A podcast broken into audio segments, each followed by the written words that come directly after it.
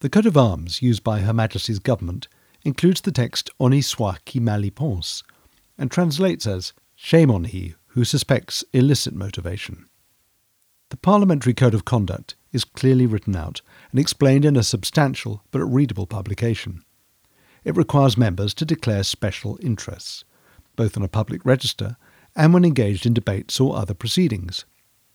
Such interests include directorships, shareholdings, services to clients, otherwise known as parliamentary advice, overseas visits, land or property, employment and sponsorships, as well as gifts and hospitality.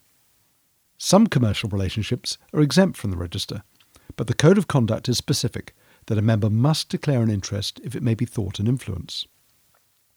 Sadly, there are occasions, even today, in the venerable and revered chamber of the House, in which members inadvertently forget to declare substantial payments, or are the chair of a sensitive select committee when they have a six figure income from vested interests, or a large number of those voting on tax reform are revealed to be either directors or with a controlling interest in companies based in offshore tax havens.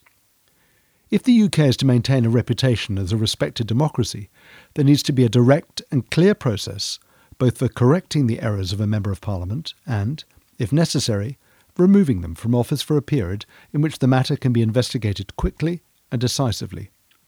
As Juvenal said, quis custodiet ipsos custodes, or who guards the guardians?